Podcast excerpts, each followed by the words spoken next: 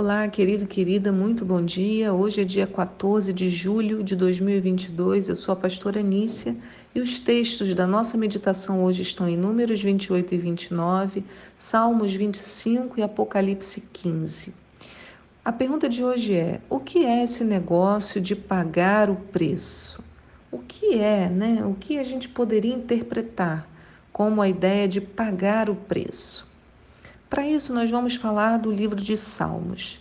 Você tem conseguido acompanhar a leitura do livro de Salmos? Nós já estamos em 25, né?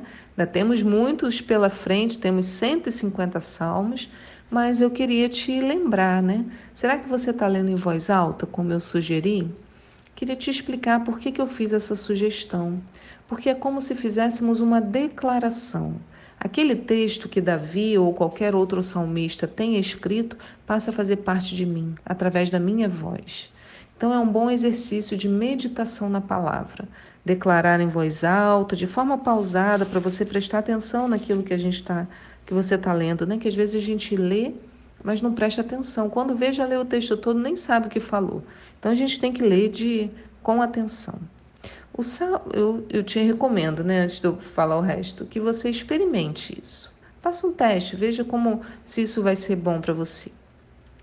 O salmo que nós lemos ontem, o de número 24, é um velho conhecido nosso. Nós cantamos muitas e muitas vezes em nossa igreja.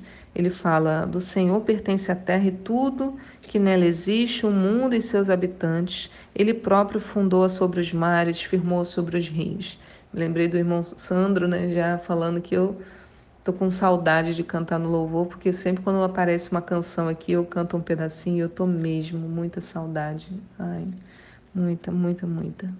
Bom, é, muita saudade.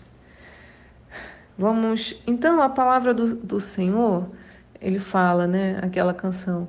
Ao Senhor pertence a terra e tudo que nela se contém, o mundo e os que nele habitam. E é linda porque tem uma divisão de vozes, aí vem os homens cantando, dá uma força, é muito lindo. Agora, você sabe a história desse salmo? A história dele é que Davi o compôs no dia em que comprou a eira de Araúna para oferecer sacrifício ao Senhor. Essa história está narrada lá em 2 Samuel, no capítulo 24, a partir do verso 18. Não era um sacrifício qualquer, deixa eu te contar. Davi havia pecado ao Senhor. E em desobediência, Davi nutriu o desejo de realizar uma contagem do povo. Era fazer um censo para saber quantas pessoas estavam sob o seu comando, talvez, talvez pelo seu coração ter se ensoberbecido por, sei lá, para saber qual o tamanho do exército, do poder, do domínio. Ele é orientado pelo seu comandante de exército a não fazer isso. Na verdade, Deus havia, a Bíblia fala, né, que veio uma inspiração de Deus sobre Davi. Deus queria trazer juízo para o povo também. O povo também estava em pecado. Mas o comandante Joabe, ele fala: Davi, não faça isso, isso é uma péssima ideia. Mas Davi não arreda o pé. Ele continua firme no, na sua mente, né? E a contagem é realizada.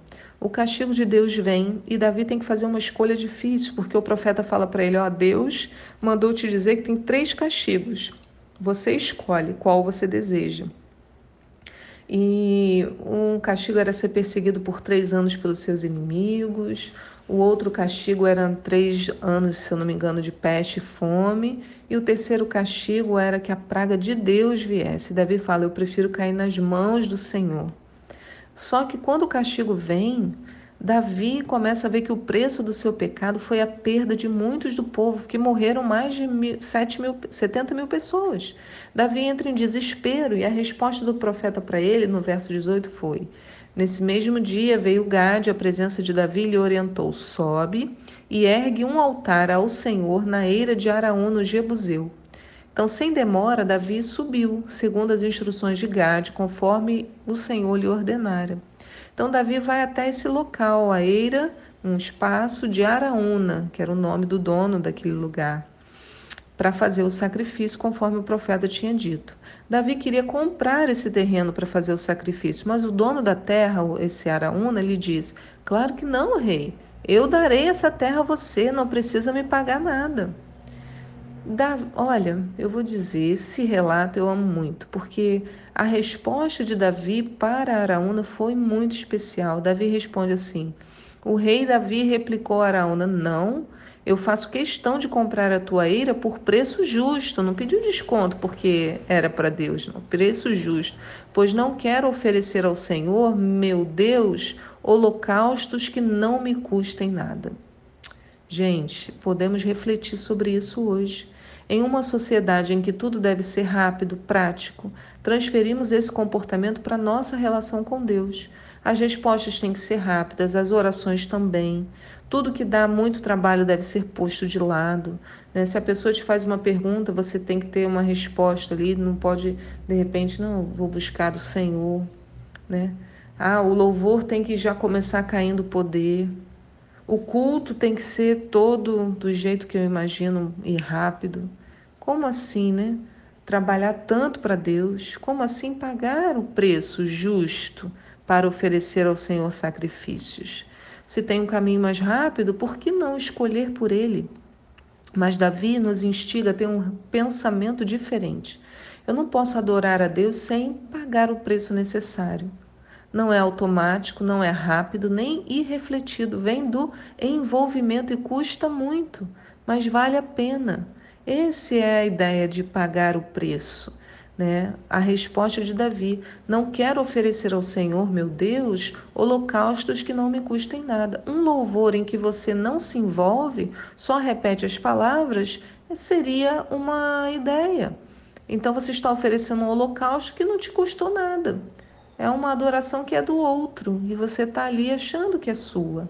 Então Deus, através né, desse ensinamento de Davi, me mostra, Nícia, quem paga o preço é você.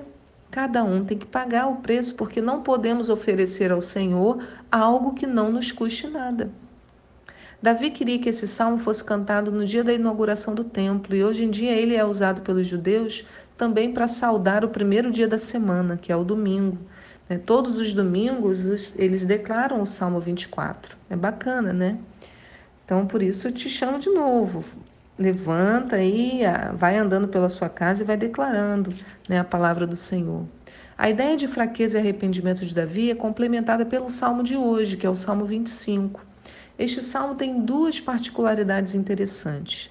A primeira é que vemos um Davi preocupado em se manter justo. Ele pede a Deus em todo o tempo para ajudá-lo a manter seu caminho reto, justo diante do Senhor. Davi não confiava nele mesmo e nós também não devemos confiar. Ele fala: Tia, o Senhor, eu me elevo, ó meu Deus. Ele confiava que Deus o faria alcançar alturas, né? Somos falhos, somos frágeis, mas a nossa maior força está em reconhecer isso, assumir nossas fraquezas. Embora pareça ruim, no fundo, nos torna mais fortes porque nos faz chegar mais perto de Deus. Quando fingimos ser uma fortaleza, também não há espaço para Deus estender a sua mão para nós. Mas quando pedimos ajuda, olha, certamente ele vem. Olha que bonito que Davi faz um clamor, né, no verso 4 e 5 ele fala: Faze-me conhecer, ó Senhor, os teus caminhos, ensina-me a trilhar a tua vereda. Orienta-me a seguir a tua verdade e ensina-me a mantê-la pois tu és o Deus da minha salvação. Gente, eu gosto muito disso, porque ele diz assim: me ajuda a seguir, né? orienta-me a seguir a tua verdade, mas ensina-me a mantê-la. Quer dizer, não é servir hoje, seguir né? e amanhã esquecer, manter a verdade em mim, porque tu és o Deus da minha salvação. Nós podemos fazer essa mesma declaração. Se a gente pedir, o Senhor nos contará os seus segredos. Né? Ele vai nos guiar pela verdade. Davi não pediu riquezas, mas o conhecimento. E ajustando seu coração de Deus, recebeu muito, muito mais. Mesmo errando, seu coração se constrangia de amor pelo Pai. Isso eu admiro tanto. Né? A todo tempo, Davi se voltava para o Senhor, ele não ficava, ah, pequei, agora não posso ir na igreja porque estou em pecado. Não, ele se voltava para o Senhor, para adorar o Senhor. Ele retornava, ele se aproximava, ele clamava, ele chorava diante do Senhor. E nós, né? Como que a gente tem feito, o que a gente tem pedido? Davi sabia que errava muitas vezes, mas nunca deixava que isso o afastasse da presença de Deus. Coisa mais maravilhosa é a declaração que está no verso 7 de Salmos 25. Não relembres os pecados e desobediências da minha juventude, lembra-te de mim, conforme o teu infinito amor. Misericordioso e justo é o Senhor, e por isso aos pecadores re, reensina o seu caminho. Dirige os humildes na justiça e os instrui no seu caminho. Lindo, né?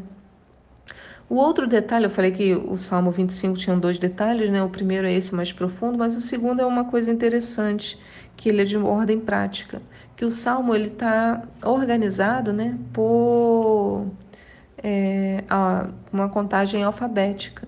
Na tradução a gente não consegue ver, mas cada versículo começaria com uma letra do alfabeto hebraico. Então, em português seria como se o primeiro verso, né? Até é verdade que diz: A ti, ó Senhor, me elevo, ó meu Deus. Então, esse é o primeiro versículo. Aí o versículo começa com a letra A, o segundo versículo com a letra B, o terceiro com a letra C.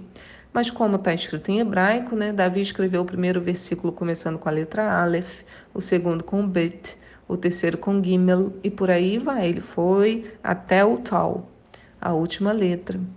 Né? Ninguém sabe por que ele fez isso, mas sabemos certamente que foi por inspiração do Espírito Santo. E eu queria terminar essa reflexão nossa hoje com o verso 14. O segredo do Senhor é para aqueles que o temem. Ah, Senhor, revele teus segredos para nós. Estamos aqui, Senhor, meditando na tua palavra porque queremos conhecer de ti.